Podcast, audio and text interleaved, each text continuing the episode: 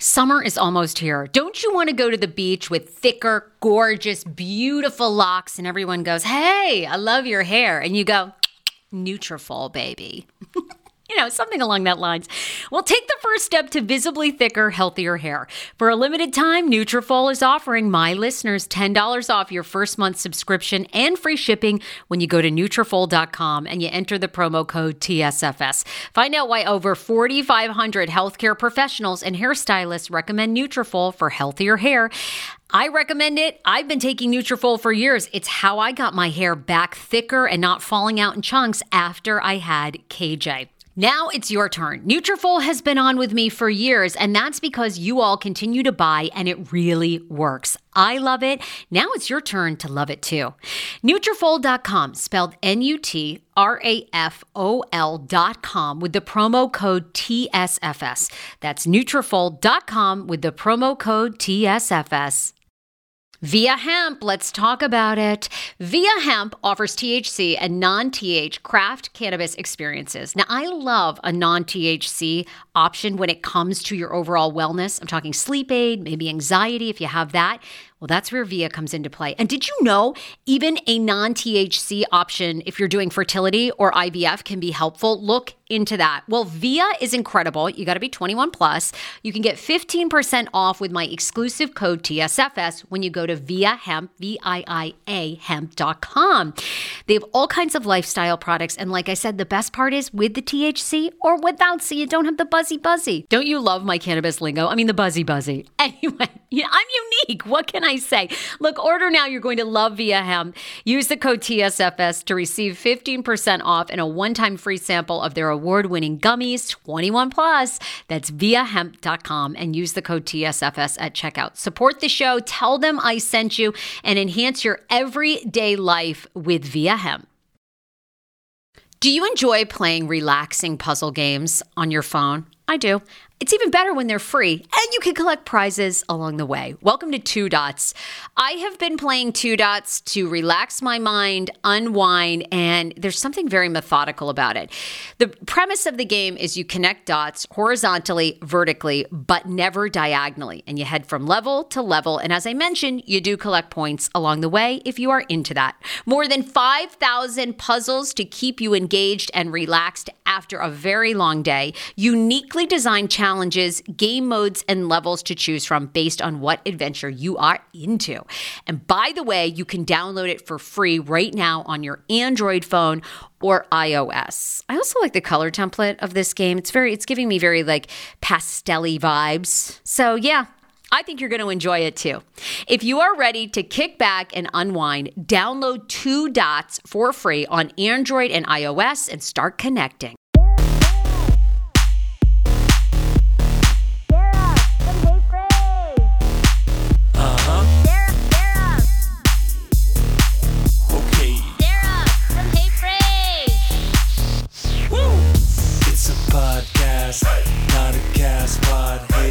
Today's podcast episode is brought to you by ZocDoc, and I have an updated code, so thank you, ZocDoc.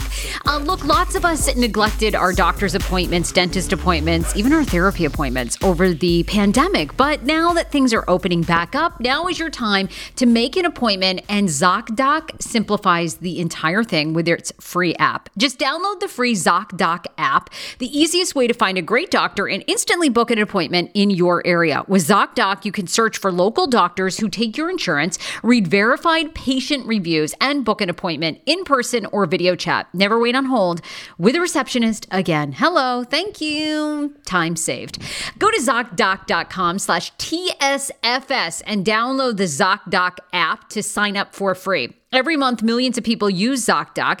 I'm one of them. I just found actually a local dentist in the area because, you know, I moved from Arlington, Virginia out here to Leesburg. And then my dentist retired. Okay, it's a long story. Anyway, ZocDoc helped me. It's my go-to whenever I need to see a doctor. So definitely use it. The app is super easy, super user-friendly. As I told you, I have it on my phone and I have used it. ZocDoc makes healthcare so easy. Now's the time to prioritize your health. Go to ZocDoc.com. ZocDoc.com/TSFS and download the ZocDoc app to sign up for free and book a top-rated doctor. Many are available as soon as today. That's ZocDoc.com/TSFS.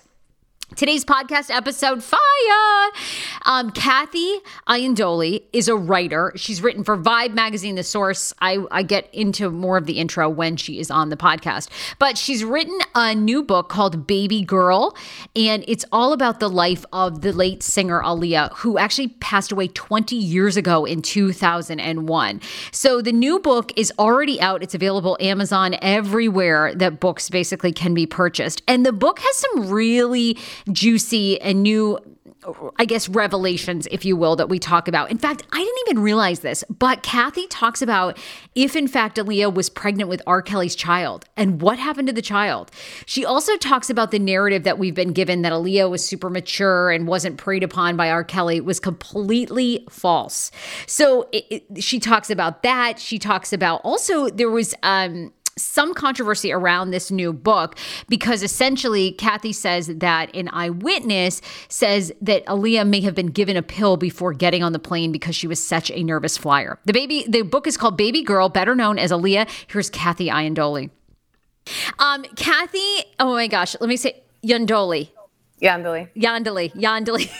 It's the Iandoli. Kathy Iandoli is with me. Amazing writer, has an incredible background and has just got a new book out, which I want to get the exact title, which is Baby Girl, Better Known as Aaliyah. The book is out today, which is August 17th. And Kathy, thank you for holding it up. Kathy's written for everyone from Vibe Magazine, The Source, Rolling Stone, has a long history of researching women in the hip-hop and R&B field. And this, here we are 20 years later, Kathy, and people are still obsessed with and want to know everything about Aaliyah's life.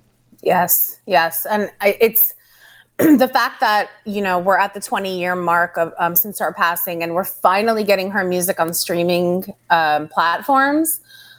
It's just, and the timing with the book, I think it's serendipitous. I'm just so happy, about all of it, Okay, so Kathy, obviously you've been writing for years about women in hip hop, which is amazing. They don't get the credit that they deserve. I think women like Lil' Kim, Megan Thee Stallion, Missy Elliott, even though these women have been so influential, they are overshadowed by people like Tupac and Biggie, who, of course, and Jay-Z are amazing.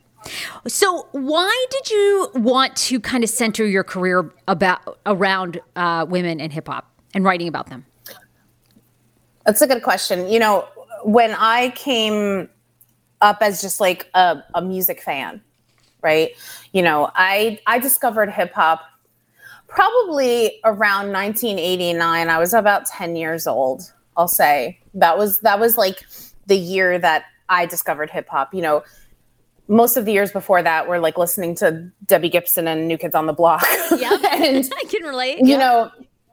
But I think it was like at that point where I really discovered, hip hop music, and the artists that always just resonated with me were women. I came up in the ladies first era, going into TLC, Lauryn Hill, these were artists who were so strong in their identities that, and if you think about what pop music was like during that time period, it was very formulaic, right? So when you see women who are daring to be different and they're being so bold and they're just being themselves and they're speaking on real things, and you're just beginning to learn that there's a bigger world out there. And these were the women that influenced me. And I started writing probably like 10 years after that 89 mark. So I was about 20 years old. And from that moment, I just knew I had to continue to uplift the women who always uplifted me. And being able to be a person who could amplify those voices in an environment that was constantly trying to quiet them, And as I grew in my career and became more prominent as a writer, it only made that mission greater, and I became more passionate because I was able to, bring all of this to a bigger platform. The stronger that my platform became, when articles became books, you know, became podcasts, became documentaries. You know, that was, for me, the ability to then do all the things that I said I wanted to do in helping push that narrative forward. Oh my God. It's so important. And I want people to know too, one of your books is called God Save the Queens, which NPR in 2019 named one of their favorite books, which kind of catalogs a lot of the artists from Missy Elliott, Lil' Kim, a lot of the hip hop history and how those women impacted music in the 90s, the 2000s and today.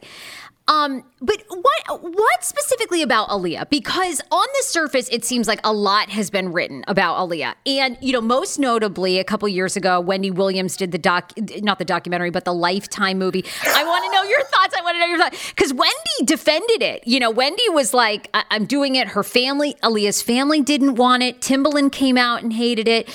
So, and then, of course, you know, the R. Kelly documentary, you know, they dive into a little bit about Aaliyah and R. Kelly being married. There's been a lot about Aaliyah. So why her and why a book about her? Because all of those stories were incorrect, you know? And we, you know, I'm Aaliyah's age or her would-be age, right? So my entire life, Aaliyah's career, my life was paralleled to that. Even working in the music industry while she was an active artist, you know, I was one of those brokenhearted fans that were crying at Ferncliff Cemetery. So, and I've covered Aaliyah extensively throughout my writing career because I just hold her so near and dear to my heart. And, you know, we were given so many different versions of what felt like the most comfortable story for everyone to take in, you know, is when you're dealing specifically with the R. Kelly situation. People were so comfortable in making it seem like she was just super mature for her age and, you know, ended up with this older man and then they got married and then the parents found out and, you know, you can't be together. Okay. That's definitely a cute, strange fairy tale, right? But that's not what happened. And we only realize that's not what happened when you look at R. Kelly's entire history with young girls. So in the book, you're going to talk about that, right? Aaliyah was really groomed like these other women, correct? 100%. And Aaliyah is introduced to R. Kelly through her uncle. Is that correct? The uncle kind of was in the music business, knows R. Kelly, so decides what? He's going to intro them thinking they're going to work together music-wise. Yes. You know, Barry Hankerson at the time was managing R. Kelly. And, you know, at the time also, record labels were a little reluctant to sign Aaliyah. She was so young. And because R. Kelly had blown up, logically, if your artist is the biggest R&B act of that era, and your niece has this beautiful voice and has star potential, of course, it just makes sense that you would want to somehow make that work. But, you know, in the book, I discussed this at great length. I didn't want to. Let me just say first and foremost. Okay, why? So I sold this book with a proposal that was adamant that I wasn't talking about R. Kelly. Really? Well, for two reasons. For one, if I chose to talk about him, I wanted to know I did it for free. Because if you make a book proposal that talks about how much you want to deep dive into something like that, your entire deal will be built around that. And I needed for myself, morally, I wanted to know that if I chose to do that, it was because I was not paid to do it. And I spoke to several publishers, and I went with the one that believed in my vision that said, okay, you know, my Amazon delivery's here. Thanks, Alexa. Work from home life. Yes. No, but I didn't want that. I didn't want to know that would be part of the deal structure. That was first and foremost in my head because I still was very much like, I'm not doing this. Then I saw Surviving R. Kelly of the second season. Yeah. Where, you know, Dame Dash speaks about Aaliyah. And I realized that if I kept that out, I would be doing what everyone else did. And I would be allowing these false stories to continue to circulate. And I would allow that every time you mention Aaliyah, you would still mention R. Kelly. So I wanted to put that completely to rest in this book, because after you read my book, you will never again call them a couple. Ooh. And that's what needs to happen. We need to understand that this was not a couple. This was a terrible situation that Aaliyah survived and became an icon afterwards. So that's the only reason. And I say that in my author's note. I explain why I did that. But that's the reason why. I can't, as a fan, as a woman, I couldn't put a book out that ignores that piece of history when the conversations, even in the music industry, were still putting them together in this like grossly romantic way. And that's not what happened. And the way it's been portrayed is her parents really broke her up because they felt like it was inappropriate. But it sounds like you're really getting to the bottom of it, which was she was groomed like these other women where, you know, probably... You can probably tell more detail. So I'm assuming R. Kelly kind of comes into her life, you know, becomes her friend, takes her under his wing. And then how do you feel it went, that he really manipulated her into marrying him when she was 15? He was 28. Like, he really controlled that whole situation is what you found. So there's, you know, and this is all kind of detailed in the book from my understanding, from reports, from research, he got her pregnant. Mm. And if he married her, he couldn't be punished for that, right? Wow. So I don't think that another part of that, like, this wasn't like, you know, I love you and we're going to get married. You know, that's not what I think it was. It was a marriage out of necessity.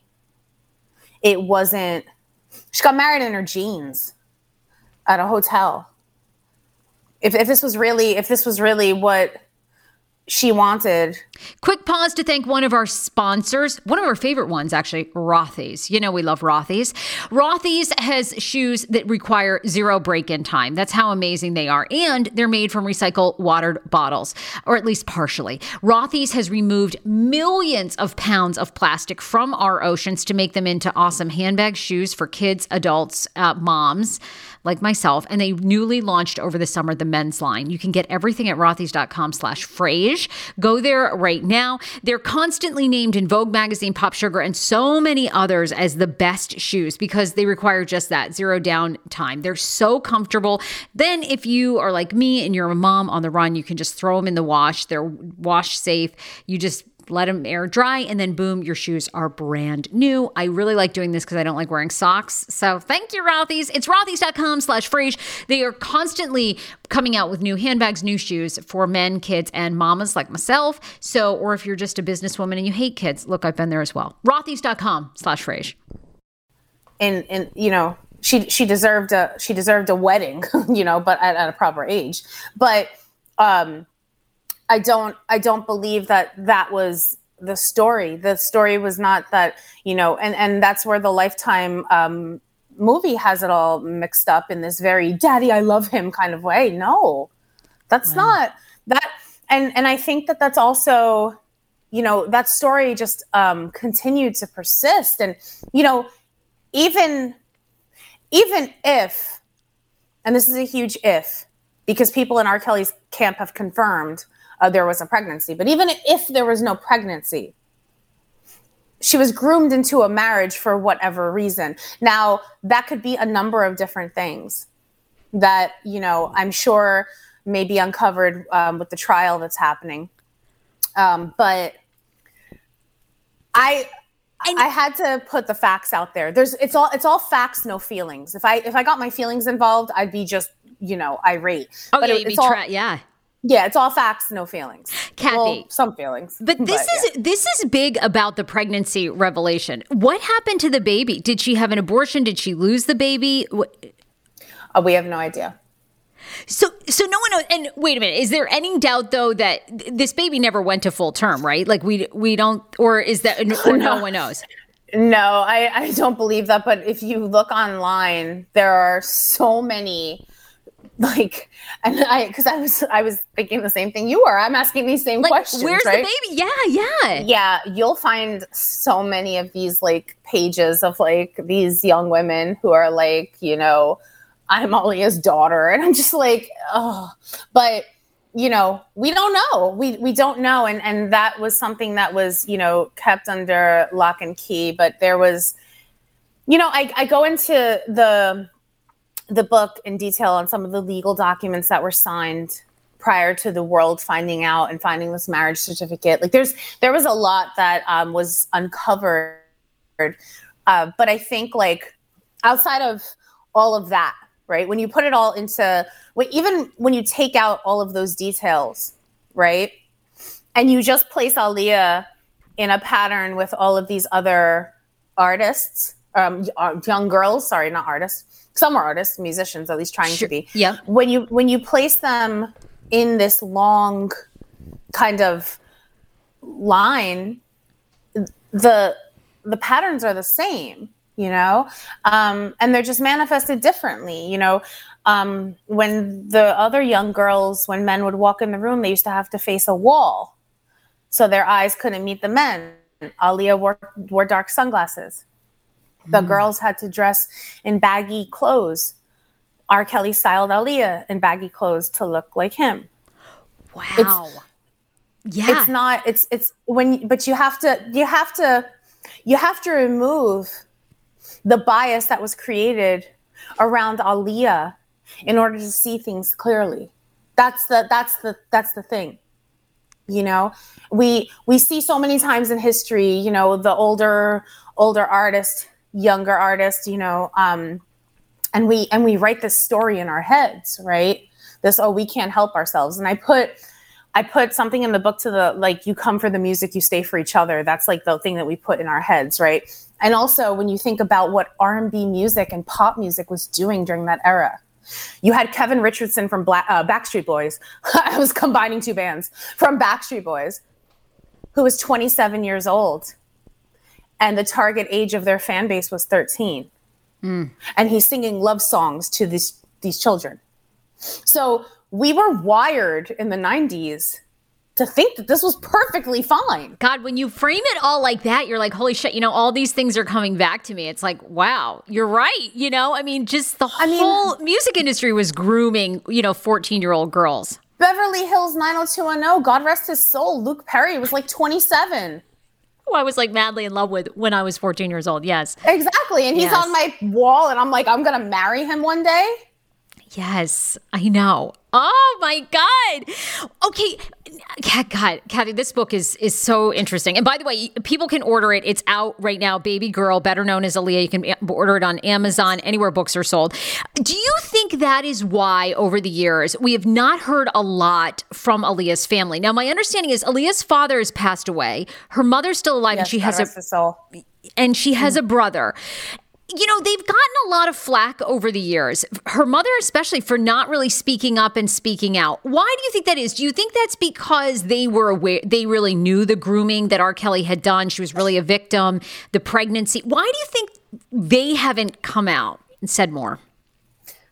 You know, I don't know. I mean, I've dealt with grief in my life. I lost my mother, and I don't know how... I don't know how they could publicly speak on these things. All I could do with the book was create this panoramic view and state the facts. But I also respect, first off, why they chose not to participate in the book, but second, why they choose not to comment on any of this stuff.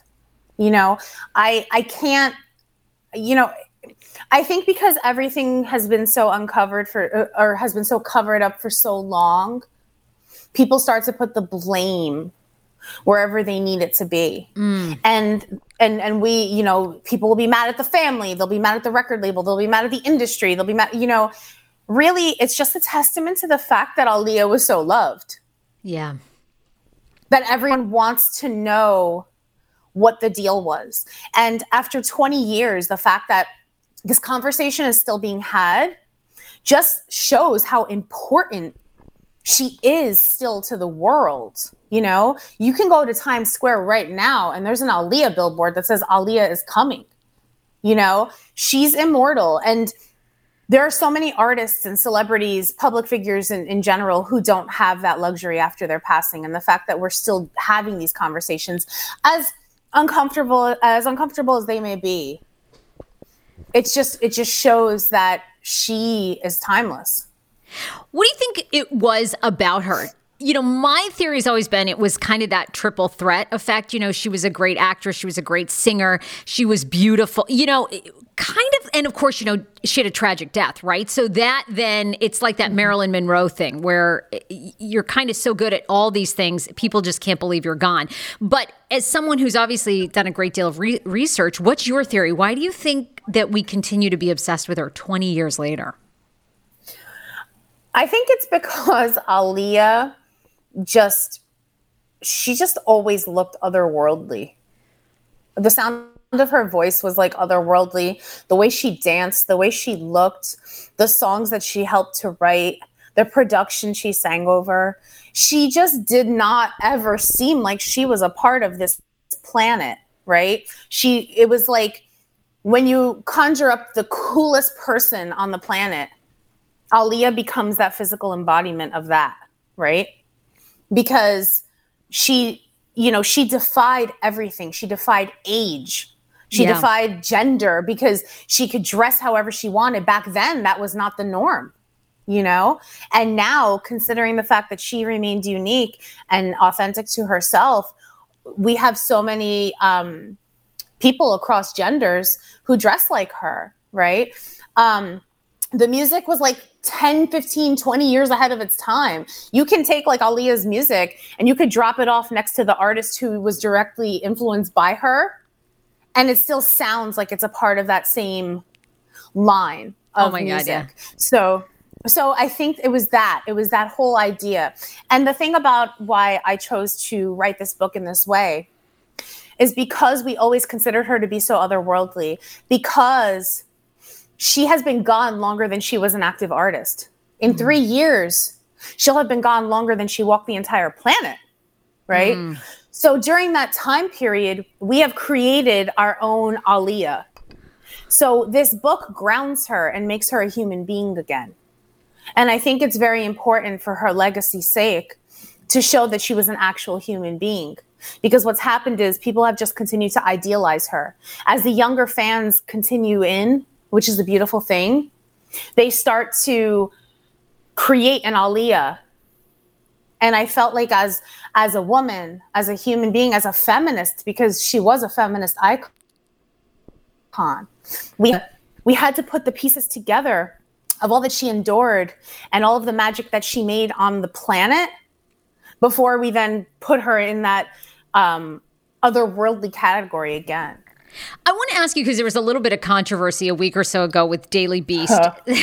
Yeah. I'm sure you're not thrilled, but it got a lot of attention for the book. But Daily Beast essentially misquoted you, I think, in the book, in saying that you had said, but this isn't exactly accurate, so please clear it up, that Aaliyah had possibly been drugged before or the day of that she was put on the airplane. That, of course, was the fatal crash. What's the truth of that story? Because it is kind of fascinating. You end up finding a video on YouTube from a kid that worked at the airport.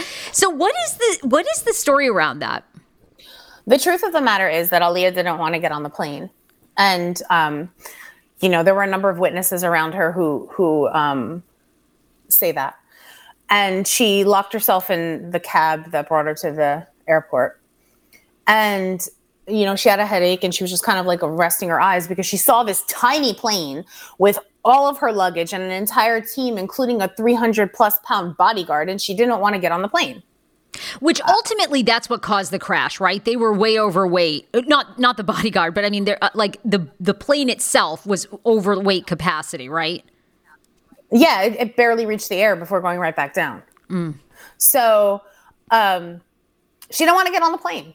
And the young man who carried her luggage and was in the cab ride with her, because it was a family hospitality company that was, that worked, that provided all the travel and cooked and did all this other stuff, scouted locations for the videos, everything. He was advised by a member of her team to go get a cup of water, where they handed her a pill. Now, the way that he says it, within minutes she was brought on the plane, but he, she kind of just seemed like she was unaware of what was going on. That could be that she just woke up and then in that conversation agreed to get on the flight. That could be, that pill could have been an Advil, it could have been anything. And the thing that really just bothers me the most is everyone was so eager.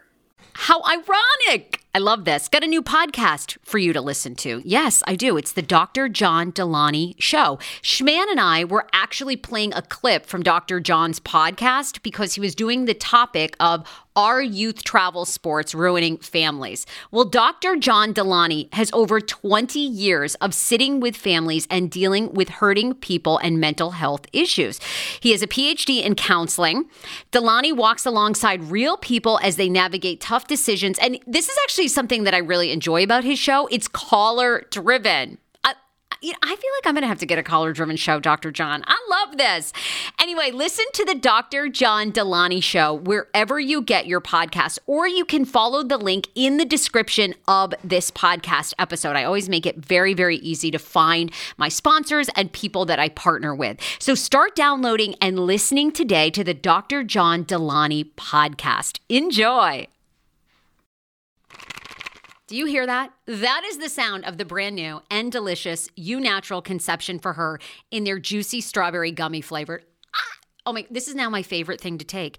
It's a fertility aid. If you haven't heard about them, they are unbelievable with thousands of 5-star reviews on Amazon. Go and read them for yourself. And they're famous for their Conception for Her and Conception for Him formula, which Schman, my hubby, has been taking for over a month because it takes two to tango. Conception for Her fertility aid is well-researched, baby. They have ingredients like ashwagandha, zinc, magnesium that can help you on that journey to have a healthy baby. So what are you waiting for? Go and order now. You're going to love it, and I want to hear from you. Check out You Natural on Amazon and use code Fraser20 for 20% off Conception for Her, Conception for Him, and the Conception Bundle. That's EU Natural on Amazon, or follow the link on our website for 20% off Conception for Her, Conception for Him, and the Conception Bundle with the promo code Fraser20. That's F-R-A-S-E-R, the numbers 20. 10 years ago, I lost 60 pounds mindful eating, and today I have kept the weight off. I never think about food. I never count calories. Honey, I don't even use one of those darn trackers or apps. I live with food freedom, and I want that for you if you are ready and you want it. And that's where My Optimal Body comes into play. Visit myoptimalbody.com to request an appointment, and be sure to let them know that the Sarah Fraser Show sent you so you can qualify for a free personalized assessment, plus a bonus free 30-day supply of their gut repair product when you sign up for a customized plan. That is myoptimalbody.com to request an appointment. Why I wanted to partner with Dr. Applin is because he is a doctor that gets to the cellular and gut reason of why you can't lose weight and keep it off. They also work with your mental capacity as well. So many of us are emotional eaters. They address that, and their clients see long-term success. If you are ready to lose weight, keep it off, and you don't want to do crazy Ozempic, myoptimalbody.com. And tell them the Sarah Fraser Show sent you. Want your life back? Order Hungry Root. It's actually as simple as that. Truly, Hungry Root is the best meal kit service I have ever worked with, because they have meals that take 12 minutes. Guys, if you are a busy mom like I am, KJ now just started swim lessons. And on the night that he has swim lessons, we're not home until 6. I'm trying to make dinner, trying to get him rested and down for bedtime. When I see that number 12, and I know in 12 minutes I can have a healthy meal, I'm turned on. All right. You will be too. Hungry Root's website, so easy to use as well. You just go, you can type in a type of cuisine, or if you like chicken, or you can do preset where you tell them you're vegetarian, keto, or you're a meat lover. Right now, get 40% off. My listeners are getting 40% off your first delivery and free veggies for life. Just go to hungryroot.com/TSFS and get 40% off your first delivery and get your free veggies. That's hungryroot.com/TSFS. Don't forget to use my link so they know who sent you and get 40% off right now and free veggies for life. To create this strange story of like, here, drop this in her drink, give it to her, knock her out, pick her up and drag her on the flight. Why do you have to make this story even worse than it already was? Yeah. You know, I as a journalist, I couldn't ignore the pill. So I mentioned the pill. That could have been anything, but could it be a sleeping pill? It could have been a sleeping pill, but you're not, when someone is drugged, that means that they're handed something and they take it kind of against their will. You know, she was handed this pill and maybe, you know, we don't know. Maybe they told her it was ibuprofen and it was a sleeping pill. I have no idea.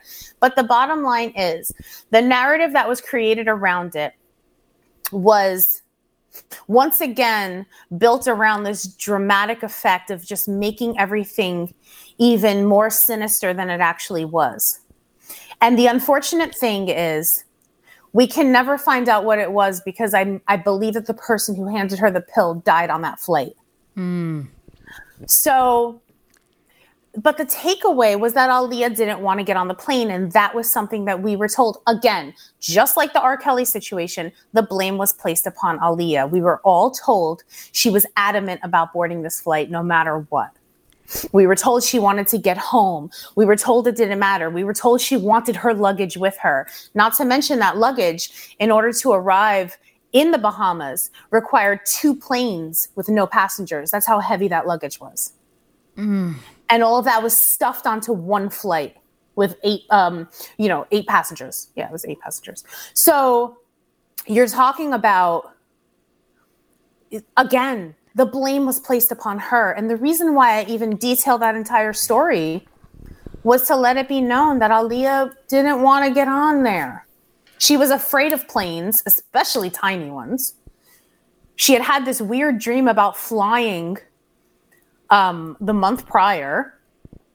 So that was another thing I felt like I had to clear up because it was like, everything is always written into history. Like it was her fault. So, you know, that was another thing I had to do. And, you know, it's terrible that it had to happen in the way that it did. And I hate that I was misquoted, that the book, like someone took a piece of information and then decided the fate, like of that's not your job. Your job is to report, and you can report on possibilities. But once you make a definitive decision that was certainly not done by me and the work that I wrote, you know, it's upsetting. And yeah, it gave the book popularity and press, but I would love for that to never happened if it meant it had to be at the hands of a lie. One more quick break to thank Miracle Cord. Schman and I made the decision to store KJ's cord blood and cord tissue, and are we so happy? It's great to have that peace of mind. It's also nice to work with a company that's ethical, that you can pick up the phone if you have any questions, that talks you through everything. Oh, and by the way, if you purchase like long-term, their 20-year annual storage, the fees are so low, plus they have a registry. So if you need help making that decision or getting the initial $1,500, $2,000 to do it, boom. They have a way that you can add it to your registry. It's Miracle Cord. MiracleCord.com is where you need to go today if you are thinking about banking the cord blood, cord tissue for your child. What's it used for is the biggest question. Well, it's for cancers, blood disease. God forbid your child was to get sick with a cancer or a blood disease. Those cord blood cells could be used to treat your child and even a sibling. It's really, really fascinating. My OBGYN did it for her children, had recommended it for me. I did my research. We ended up liking Miracle Cord so much. I was like, hey, I'd partner with you. Let's get the word out. So I really like them as a sponsor. If you know someone that's pregnant or you are, go to the description in this bio, click on my link for Miracle Cord. Go there today and make that decision. You will not regret it. It is such a great way to ensure and have an insurance for your child for the future. MiracleCord.com. Yeah, inaccuracy. Are there other rumors that you're going to address in this book? You know, you obviously take on the R. Kelly one, which is big. This one about the plane. Are there other ones? Because there's been many over the years, you know, that she'd also dated Jay-Z, that she and Dame Dash were about to get engaged. You know, I guess too, you know, I'm not really sure if this was a rumor or more just on blogs, that she was also maybe gay, you know, and involved in a relationship with Missy Elliott. I think we've heard everything, right? Because obviously she's not here to clear it up. So are there any other big rumors or things out there that you take on in the book? There are some things that I do talk about in the book, but as far as like her sexuality is concerned, that's not something that I address in the book. That wasn't my job to do. You know, my job was to hold her up in the highest regard, and you know, anything that would have just been rumors for rumor's sake or gossip for gossip's sake doesn't show up in this book, because that's not, again, like that's this the goal. The whole goal of this book was to make sure that everyone saw Aaliyah as the dynamic human that she was and why, after so long, people still gravitate towards her, you know, because anything added on would be salacious for salacious sake. And that's just not even in my line of work. Did you talk to anyone, like obviously Timbaland, Missy Elliott had worked with her, Dame Dash. Did you interview any of them for this book, or did they give you their blessing? In the past, they've been outspoken, Wendy Williams Project, some other things they've liked or disliked. Did any of them comment or talk to you about the book? They haven't yet commented. You know, I've had conversations with some of the people you mentioned just on the side. But for their own privacy, I don't want to say their names, because they didn't talk for the book, at least even on record or anything like that. So, but I didn't talk. I understand why they didn't. I understand why Missy and Timbaland did not speak with me, because her family didn't speak with me. Mm. So I respect that completely. While I also understand that there are parts to that story that are incredibly painful. And sometimes people don't want to relive that and revisit it. I get it. I understand completely why they wouldn't want to talk. And they have spoken at great length about certain things. And the other part is, you know, this wasn't a book about everyone else's opinions of Aaliyah. Right. So in order to get the story, sometimes you have to talk to the man behind the man, behind the man, behind the man. And the woman behind the woman, you know, behind the woman, behind the man. Yeah. Right. Because because, you know, that's who's observing it without being in the thick of it. Sure. And that's what I'm doing. I'm writing a story without being in the thick of it, because if you're talking to someone who had a direct part in anything, you're seeing it through their eyes. So I wanted the person who was watching the interactions, because they don't have an opinion of their own input into it. They're just watching. Yeah. I spoke to people who were in the room watching as opposed to participating. Oh, that's really fascinating, because you're right. You know, if you work closely with her or you're related to her, obviously you have or if you were in R. Kelly's camp, you have a very one-sided perspective of it. So that's very fascinating. And, you know, obviously something that hasn't been done, you know, when it comes to Aaliyah. So that's really unique. What was she working on at the time of her death? I don't, you know, she'd done Romeo Must Die, a couple of films. Was there anything else she was working on? Any other music at the time of her death? Obviously, you know, because Rock the Boat came out, they'd filmed that when she was down in the island before she passed. But were there things that we still don't know that she had coming out?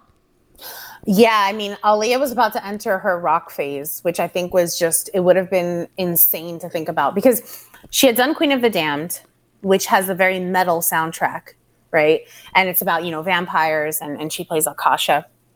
She was going to star in the next two Matrix films. Oh, no kidding. Yeah. And wow.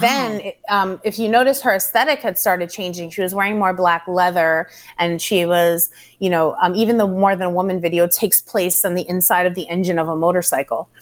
And she was, you know, leaning into the kind of this biker edge. And there's like two songs in particular on the project, I Can Be and What If, which were very rock oriented, because she had wanted to work with Trent Reznor.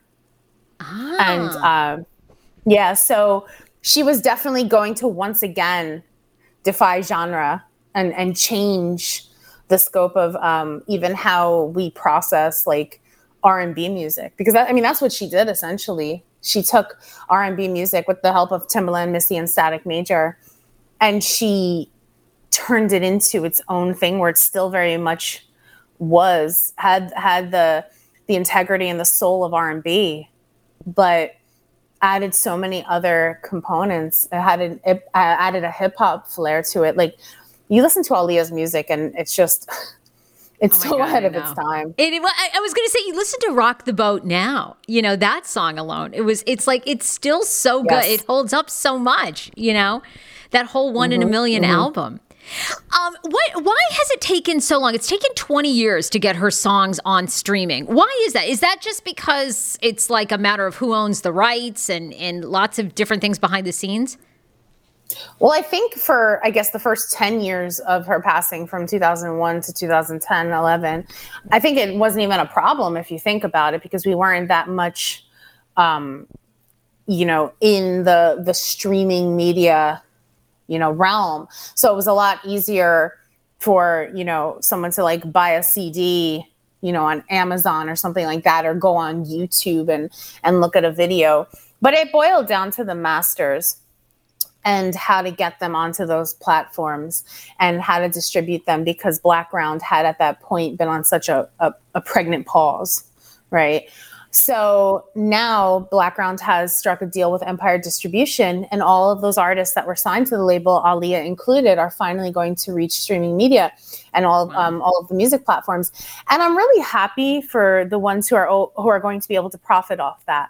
You know, like Tank, for example, even the estate of Static Major, you know, Timbaland and Magoo's projects, because you're talking about, and all of the engineers, producers, people whose money was locked up for like a decade because they didn't get to get these things. And I'm really just very happy for them, because they're going to finally be able to get paid for their music, because I don't doubt that once all of those albums release, you're going to see the streaming numbers go crazy.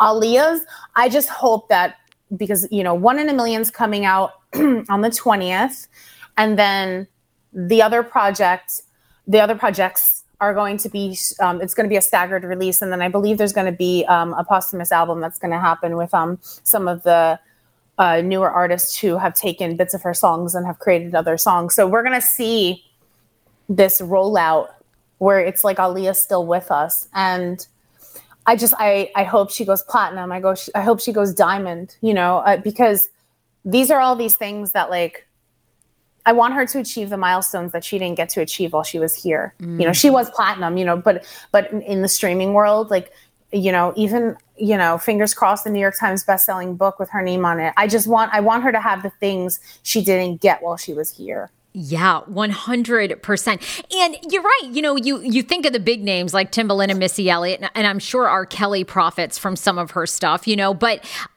there's a lot of people behind the scenes that are not famous that, you know, put a lot of work and effort into that. And, you know, they're not rich. You know, they probably have done all right working in the music industry, but this really helps them. Does Aaliyah's family still own the rights to her name or anything? Did they benefit from, you know, because obviously there's been so much written about her, many movies made, and I know they withheld the music from, you know, Wendy Williams' production. So I'm assuming, does her mom still get something from her work? From what Barry Hankerson had explained in his Billboard article that released either last week or the week before, he explained that they had been getting money, that there was a royalty payment that was made earlier this year, and they will be paid per the contract's terms for this music. So from Barry Hankerson's mouth, yes. Yeah, I hope so. I mean, they've been through a lot, you know, so it's like, hopefully they've, you know, and all the trauma and grief.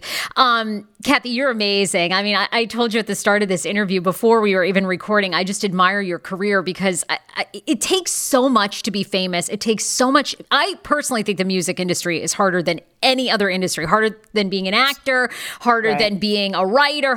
It is a broadcaster. It is so tough to make it in the music industry and stay. And I have to leave. You know, we'll promote the book, but I have to also tease a project you've got coming out this fall with Lil' Kim. You're actually, this is huge. You're co-writing her memoir about the Queen Bee.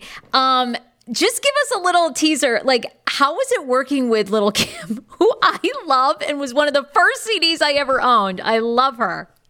Lil' Kim is amazing. Like, she, like, I feel like it was destiny, because getting to work with Aaliyah and then Kim, because they were such good friends, getting to work with Aaliyah, getting to write Aaliyah, I know, and then but it feels, getting to work with Kim, it feels like she's here with you, yeah, right. You feel like so attached to the person, but getting to do those projects back to back, I think was just it was perfect. But with Kim as a human, as an artist, as a genius, like. She's just, I met Lil' Kim in 1998 as a fan. I ran up on her in a restaurant, right? And it was because of how kind she was to me that a year later I started working in the music industry. Really? Because, oh my God. You know, I had been in touch with her over the years, working, like interviewing her and stuff, but just. Her as a person, like getting to her, it was well, she's just amazing. She's amazing. Look, I have to imagine, and I think you've kind of teased this, that Lil' Kim has been through hell in the music industry, and we really haven't heard that part of the story from, you know, I mean, oh my God, I'm sure that woman's endured sexual harassment. I mean, you name it, probably had material stolen from her, you know, treated like shit by men in the business. It sounds like in this book, she's really going to go into all that with you. I mean, I can't talk about the details of the book, but what I can say is that the story is just such a long time coming, and finally, it's from Kim's mouth. Oh, that's the, you know. Oh my God, you talk about an impactful artist. I mean, I just look at all these women, from Nicki Minaj to Cardi B. I mean, really, Lil' Kim paved the way. You know, I mean, and just you listen to her music beforehand and you're like, look, I mean, this woman was talking about sucking dick when no one else ever did. You know, I mean, I loved her. You know, I mean, it was amazing. I was in eighth grade listening, you know, talking about how I'm not scared of dick anymore. I mean, it was like, you know, it was my mom was like, how are you listening to this trash? I'm like, Mom, it's Lil' Kim. You know, I mean, but anyway, she's been a just a personal inspiration because, you know, as a woman, we're still told not to talk like that, not to act like that. Kim long before that, you know, she was in a thong and talking about her pussy. I loved it. Another feminist icon. She is. Kathy, I adore you. Thank you for taking the time today. We want to make that book a New York Times bestseller. It's called Baby Girl, Better Known as Aaliyah. Buy this book. Kathy, you're unbelievable. Keep up the great work. Thank you, Sarah. We can't wait to see who you write about next. Yeah, that hopefully that'll be announced soon. Oh, you got it. Kathy, thank you. Wait, and Kathy, before you go, one more thing. Any other place you want people to find you? I know you're active on Twitter, but anywhere else you want people to follow you or your own website? I'm across everywhere at KATH3000. That's Kat 3000. Across everywhere. Love it. Thanks, Kathy. Thank you.